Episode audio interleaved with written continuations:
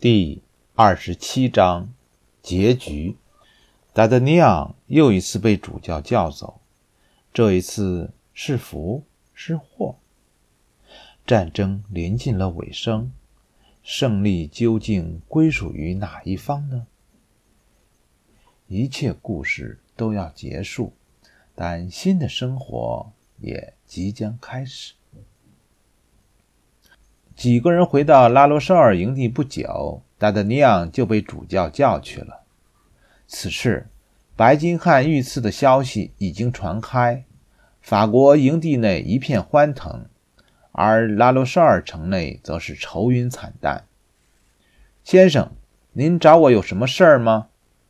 达德尼昂看着侍从离开问。有人控告您通敌卖国，窃取国家机密。主教审视了达达尼昂良久，出其不意地说：是谁控告我？是一个被法庭烙印的女人，一个犯了重婚罪的女人，一个毒死丈夫还打算毒死我的女人。您在说什么？红衣主教吃惊地问。主教当然不知道这些罪行，我指的是温特夫人，就是她。如果您说的是真的，那么她也将遭受审判。主教说。她已经受到审判了，大人。达达尼昂说着，把在阿尔芒蒂埃尔的事情告诉了主教。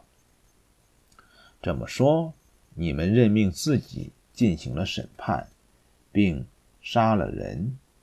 也许他是该死，但是先生，你也会因此受到审判。是的，大人，我很清楚。也许换个人会说他有特赦令在手，但我只想对您说，请您下命令吧，我愿意接受处罚。达特尼昂挺直了腰，高贵而又神圣。特赦令？主教不解。国王的特赦令吗？不，是您签署的。达达尼昂把阿多斯交给他的特赦令拿了出来。主教看着自己的笔记，陷入了沉思。一方面，他对于眼前这个年轻人勇往直前、百折不挠的精神是欣赏的；另一方面，他又想到了米莱迪可怕的行为，又不禁为他的死暗自庆幸。主教轻轻地撕毁了达达尼昂交给他的免责书，在另一张纸上写了一些什么，然后又递给了达达尼昂。完了，这一定是我的死刑判决书。达达尼昂心里绝望地想着，犹犹豫豫地伸了手。拿着吧，先生。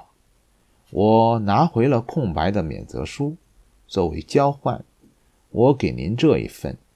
姓名那里空着，您可以填写任何人的姓名。红衣主教说。达达尼昂接过一看，竟然是火枪队副队长的委任状。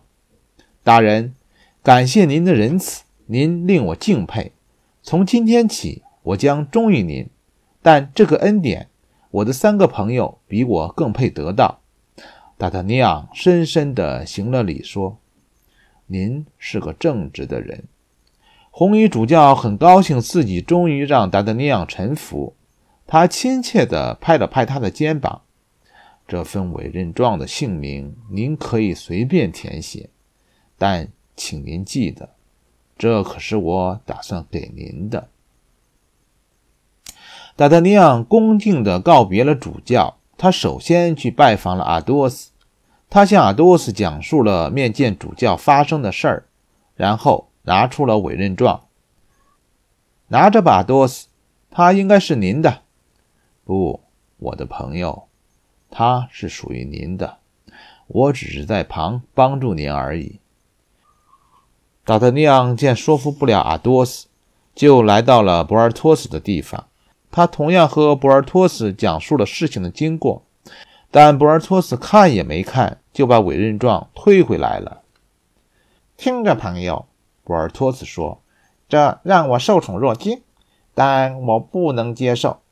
在我们去贝蒂纳的时候，我的伯爵夫人的丈夫去世了，我会去娶她。那位死者的财富正向我招手呢，哈哈哈！您看，我正要试穿我的结婚礼服呢。达达尼昂再次被拒绝，于是就来到了阿拉米斯的家。